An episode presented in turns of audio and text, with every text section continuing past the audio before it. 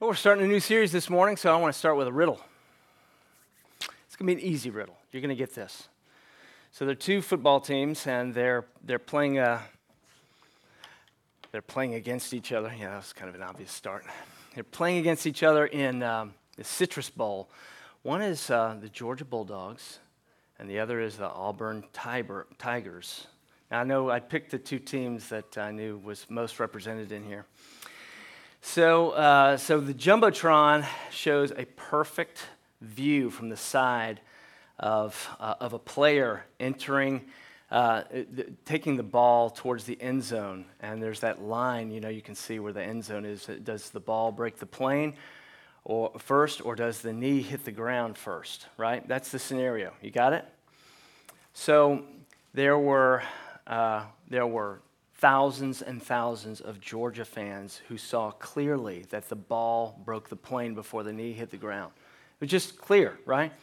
And there were thousands and thousands of Auburn fans who saw clearly that the knee hit the ground before the, the ball broke the plane, right? And so the riddle is was it a bulldog or a tiger carrying the ball? Obviously, it's a bulldog, right? Okay, y'all, are y'all awake? Are y'all with me? Okay, so so the way we see, this is the new series. How we see. There, there are so many things that affect the way we see. Our biases, for example, right? I mean, thousands and thousands of people clearly saw. You've had this experience, okay? And I know there's some Auburn Tigers in here. I know there's some Georgia Bulldogs in here. And you have had this experience where you have clearly seen, and the person on the couch next to you who is pulling for the other team clearly sees it the other way, right? And there's that awkward moment. I've had, I've had that moment, right, with, uh, between Duke and UNC, and we won't talk about last night's game. But so uh, we, we I've, I've, we've had that moment where it's clear that our bias affects the way we see, right? Experience. Sometimes your experience can affect the way you see maybe with a profession. So maybe you've had a bad experience with a realtor or a, a doctor, lawyer, or a pastor.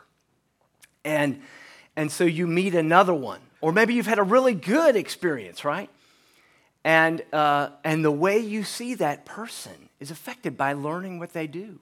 I remember one time when uh, I, was, I was sitting. Uh, I, was, I was sitting with my, my grandfather, and my grandma told me that my grandpa was a pole vaulter.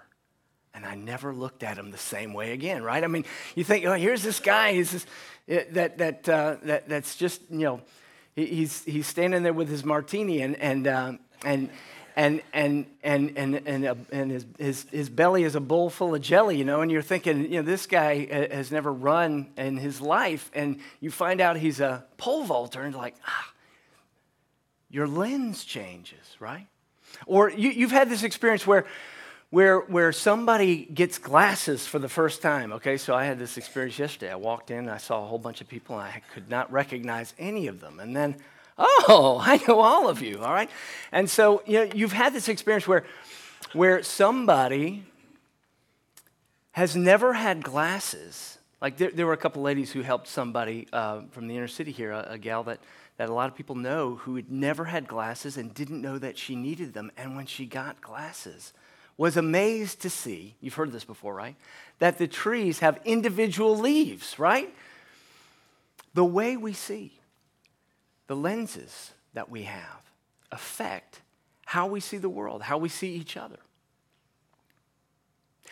Our basic set of assumptions is a quiet structure within us. Let me put it a different way. Everyone believes something. Everybody has a set of assumptions or beliefs. Now, maybe people who are living apart from God or have no uh, clear sense of faith, uh, they, uh, they don't necessarily speak in terms of faith based reasoning. And yet they do, right? Because, because everybody is, is dealing with the same big questions of where we've come from, why are we here? Where are we going? Right? We all have these immortal, these, these, these transcendent questions that cannot be answered in an empirical way or a measurable way. And so everyone believes something. And the question is how are your beliefs affecting the way you see the world and other people and what really matters? And the issues of the day, the current events. You know, you've been to an eye doctor, again, you've been to an eye doctor and you've, you've seen that big scary machine that they put over you and you wonder what's going to happen. And they, you know, better, worse, better, worse. And they're bringing these different lenses over it. And so every week we're going to be looking at, at a different subject, a different way that, that one of these ways that we look at these different issues. And, and you can see in your bulletin, you can see that the whole series is, is mapped out for the, for the, uh, for the, the the next couple of months. And I, I want to tell you that, that the per, part of the purpose of this is, of course, to edify believers. But in some ways, I'm going to privilege seekers for the next couple of months. What do I mean by that? What I mean is, we're going to ask questions the way the culture asks them. We're going to approach these subjects in the way that people that are living apart from faith ask them. Because honestly, I listen to your conversations and you ask these questions this way too. You and I are, are affected by the, the, the waters that we swim in, the temperature of the water that we are swimming in, the way that, that, that culture frames up issues, and, and the way that we shape the way we think because of the language we use, right? And so we're going to be asking a, a series of questions about things that matter most to examine how the way we see affects what we, what we ultimately believe. And so today, we're going to be asking how does truth set us free? We're going to start off with this idea of truth, that it exists.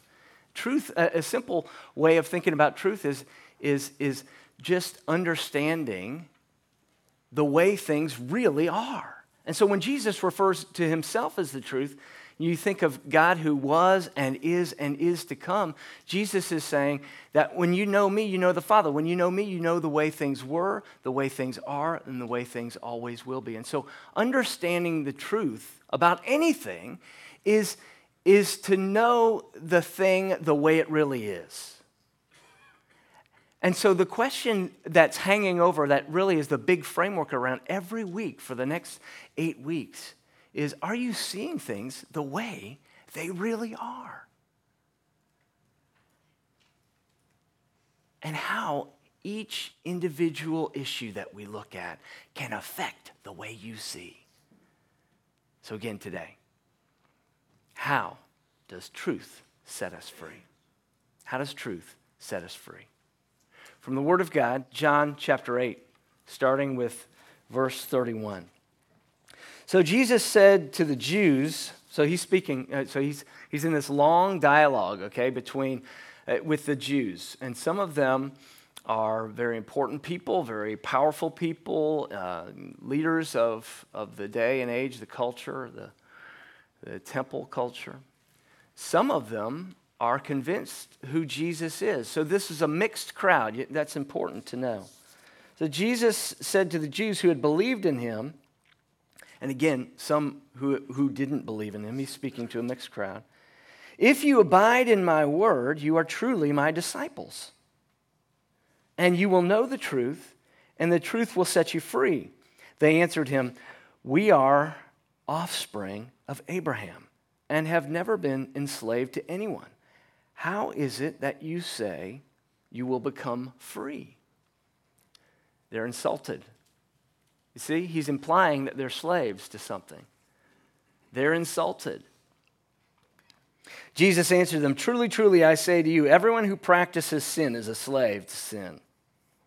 The slave does not remain in the house forever, the son remains forever. So if the Son sets you free, you will be free indeed. I know that you are offspring of Abraham, yet you seek to kill me because my word finds no place in you. I speak of what I have seen with my father, and you do what you have heard from your father. Oh, yeah. thought Georgia versus Auburn was bad. Those, those are fighting words right there. What's he implying? They answered him, Abraham is our father. And Jesus said to them, If you were Abraham's children, you would be doing the works Abraham did. But now you seek to kill me, a man who has told you the truth that I heard from God. This is not what Abraham did. You're doing the works of your father. They said to him, We were not born of sexual immorality. We have one father, even God. Jesus said to him, If you if God were your father, you would love me, for I came from God and I am here. Let's pray together. Holy God, bless us now through your word, not only to understand it with our minds, but to believe it with our hearts, that we may live it with our lives. In Jesus' name, amen. There are a number of, of stories and images that hang with me, and one of them is this experiment that I, I told you all about for those of you who are here when I first came, um, my first year here. And it, it's one of those stories that I think about again and again as I think about the way we live our lives and the way you live your lives and the way I see uh, my lifestyle and the way I view your lifestyle and, and us together here. And it's, it, and it's the image of uh, the, the school children who, who are given um, toys and balls and bats and all kinds of things. And they're sent out into a field to play and they hover closely to the buildings. And then they build a big fence way out, way out into like 100 yards into that field. And because they built the fence, every time experimented this, they, they experimented with this uh, in different socioeconomic levels, different communities nationwide. Every time they built a fence, they actually set children free to move farther into the field. They, they set the parameters and set limits, but they, what they actually did was, was they gave them room to thrive. And so that's, that's, where that's an image of, of where we're going, not only with this series, but particularly this morning. How does truth set us free? By giving us the limits of our design. That's how truth sets us free. Let's look at it a couple of different ways. First, truth frees us to live larger, live larger within the limits of design, just like you, you see that image of, of school children moving out into the, the field. To live larger within the limits of design. Yeah, I worked on that alliteration for a long time, but y'all, forget it. So, so yeah, thank you very much. So, so the other day, this was kind of funny. I was, I was with these Cub Scouts, and, um, and I said, um, I pulled out a pen and I said, Is this a good pen? And they said, Yeah, it's a great pen. I said, Well, hammer this nail in with it. So I had a board and I had a nail. I said, Go ahead. And so I got one of the kids, and they were about seven years old. And, and uh, you know, like most seven year olds, they kind of they didn't know what the game was, so they started trying to hammer in the, the, nail with the pen. It was hysterical. I wish I had it on video. I could show you. And so they're trying to, and, and trying and failing. I said, Well, is it, is it a good pen? And they looked at me kind of funny, like. I'm not sure. Maybe it's not such a good pen. I said, Well, what's a pen for? A pen is to write. Well, it's not, it's not to hammer in a nail, right? So something is good depending on what it's for, right? It's good for something. What are you good for? What are you good for? What, what were you made for? We're in a day and age when expressive individualism is the order of the day. We believe in our culture in general that we are our own creator. That the greatest freedom we can find is within our this myth of personal autonomy. It's the idea that, that the greatest version of yourself will emerge when you are in charge of who you become. And so everything is on the table now. Uh, did you know there's a guy in the, in the upper Midwest who wants to, he, he wants to, he identifies as a 40 year old. He's 62. But he wants to be legally 40, right? Right? He wants to legally change his age to 40, even though he's in his 60s, right? he wants to be my age. yeah, see, you laughed at that. And yet, your culture says this you will be watching, and, and I'm not going to I'm not to name this show, but some of you I know, many of you watch this show, and somebody's going to say, "Live your truth," and you're going to go, "Yeah, that's right, live your truth." I'm like, yeah. And you're to forget this moment where you laughed when I said he wants to be identified as my age, because you know I'm not 42. Live your truth. We see it all the time. There's, a, there's, there's another story in the news in the last few weeks that has been so politicized, and I've wrestled with whether or not to use it. Because it's so politicized, and because you can get the wrong idea of what I mean. But it's somebody who just made up an, their own story.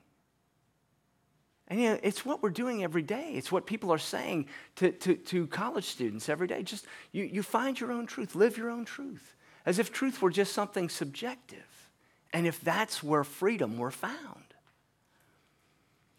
Now, Jesus is, is dealing with people who, who are saying that they are, they are free because they belong, they have a pedigree, right? And so, because they have this, they can trace their, their uh, heritage back to Abraham, that they are free where do they belong or who do they belong to? They're claiming Abraham, but what Jesus is pointing out and implying is that they're saying they belong to themselves. The way they're acting.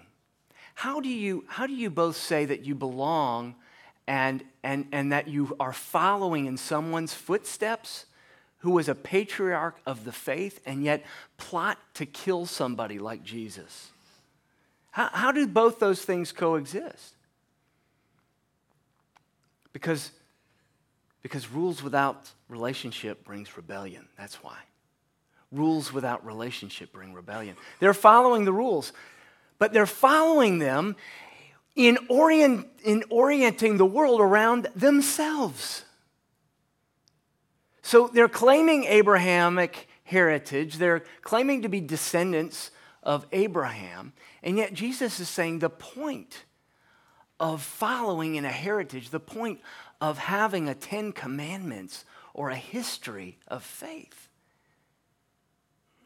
is not just the rules themselves, but to be able to identify and to belong to the ruler.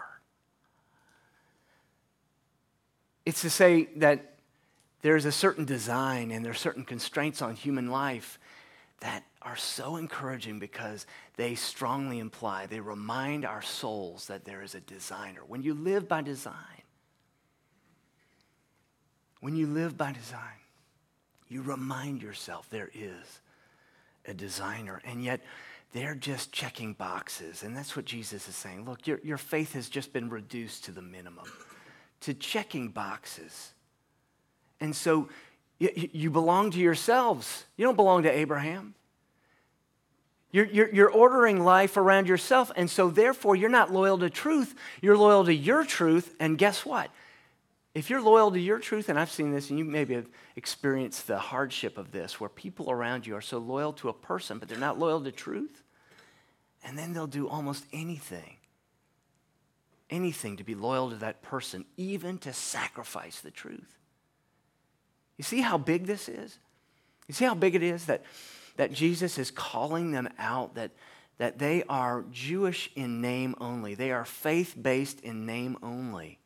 They have a faith. Make no mistake, they have a faith, and their faith is in themselves. And that's what Jesus is pointing out. You know, every, every now and then, uh, you know, you, you might ask somebody, or I might ask some, somebody, hey, are, are you a Christian? Do you, do you, do you have a, a faith? Do you have faith in Christ? And someone will say this to me. They'll say, I'm trying. I'm trying. I didn't become a Christian until I gave up trying. How about you? Have you given up trying? If you're trying, then you probably don't understand the Christian faith because it's by grace we're saved through faith. Oh, I, he's a good Christian. She's a good Christian. I've never met one of those, okay? I've never met a good Christian. It's an oxymoron. I've only met bad Christians. I've only met people who know that they need a Savior. They know they need a Lord. They know that they no longer belong to themselves, You see, if we have to, if we have to put a little modifier to the word Christian, then we're not understanding the word Christian. You see, this is what Jesus is saying. This is what he's saying. You're going to belong to yourself or you're going to belong to God. But you're going to belong to somebody. And second is this the way, so, so that, that sets you free. It's actually, so when someone is living a lie and you say, live your truth, live your truth. It's like one of the late night talk show hosts said, uh, well, they're living truthiness, right? sort of, it's kind of a mixture of falsehood and truth, right? Is that a compassionate thing to do to somebody just to say, they're living a lie, and, and so you're going to be loyal to them and say, live your truth? What Jesus is doing is so loving by calling them out, by saying, look, you're going to belong to yourself, you're going to belong to God. See, that's when you begin to be set free. The second is this truth sets us free to serve by design. It, it sets us free to live within limits, to live more abundantly by design. Right? Because truth is more like gravity. We break, we don't so much break God's laws, we do break ourselves on it, right? So we live more abundantly when we live within the constraints of design. But not only that, truth sets us free to serve by design. Because we're going to serve somebody. You're going to belong to somebody. You're going to serve somebody. Martin Luther, you know, 500 years ago pointed this out. Human beings were made to serve. And we function well when we're serving well. Let me, let me illustrate this for you. We're going to serve somebody, and we, we find greater freedom when we're serving. So, so we took our kids uh, many years ago to, to uh, the White House. We got a White House tour, and our congressman, uh, we were living in another state. I won't tell you which state, but it be- begins with a T, and it's next to North Carolina. And and so we were, we were with our congressman, and, um, and he was new. He was newly elected, and he had the big congressional pin on his lapel. And he seemed very fixated on his pin. he was very enamored with his pin. And he kept talking about how the pin opened doors and all this. And, he, and it, was like, it was like, the guy, like watching the guy who gets to the end zone. And even, even though he's been there before, he doesn't act like it. You know what I'm saying? You know, he gets there and he's like, yeah, baby. Uh-huh. And, uh, and it's not enough to, to, to, to score on the Auburn Tigers, right? I mean, you, you, actually, you actually have to do some fancy dance or, or vice versa, okay? Equal opportunity offender this morning. So there he is. He's doing this fancy dance in the, in the White House. Like, I've got this pin and I can get in places and all this kind of stuff. And I'm going, man, he's really, he's really uh, interested in that lapel pin. And I started to think about the mindset. Here's somebody who's doing something that few people in our nation will ever do to be a U.S. congressman. I kind of wanted to take him by the lapels and say, hey, you're there, man, relax. Do something with it besides just sort of taking a selfie, right? I mean, I kind of felt, like he was going to pull out a camera and go, look, with my lapel pin. You know, I know I, am I'm, I'm being a little obnoxious here, making fun, but you, you've got to understand this is exactly what Jesus is talking about here. Power corrupts. Why? Because when we center life on ourselves, we're serving not ourselves. Who are we serving? Are we serving God? Are we serving humanity? No. We begin to serve evil. Evil. And so when I'm standing in the White House being given a tour by my U.S. congressman who can't understand that he's been given the opportunity to serve his fellow man, unlike most people ever will be able to serve and cannot get over himself. Jesus is confronting the very thing with people who have inherited, inherited the history of God's working in human life and they cannot get over themselves enough to find freedom in serving. It's the key to any relationship. It's the key to a, a, a, healthy marriage. You say, well, wh- what do you mean? I mean, because I thought men were supposed to be in charge. Well, they're supposed to be in charge of themselves. they're supposed to be in charge of their serving their families. They're not supposed to be in charge of their family. They're supposed to be in charge of themselves. And when they're in charge of themselves, they're a leader worth following. That's what, what free, being freed to serve looks like. And this is what Jesus wants for you and for me is to find maximum abundant life, not serving evil, but serving Him. We're going to serve somebody. Our, our, our, Westminster Catechism says it. You think, sometimes I want to work like these little catechism things in there so you can see how warm they are because when they're just cold on a page, right? But see, you're going to serve somebody. So, what is your chief end? That's, that's the first question of the Westminster Catechism. What is your chief end? Your chief end is to glorify God and to enjoy Him forever. See, in serving, we can find our deepest, greatest joy, our greatest abundance. When we understand that we're designed to serve somebody and we're going to serve somebody. And finally, this truth frees us to obey by design. Now, this doesn't sound very good because this is like, like the, the Puritan H.L. Mencken, he said, um, he said um, uh, that Puritans had this haunting fear that someone somewhere might be having fun, right? Okay.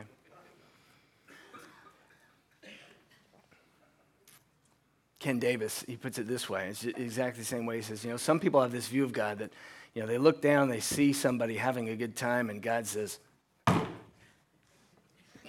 no, right? I mean, that's, that's, how, that's how people sometimes view this issue of obedience, except if you're made to obey, if you're designed to obey, right? Otherwise, you're like, you could be like, you could spend your life like that pen trying to nail in a, a nail, hammer in a nail. In other words, let me put it this way.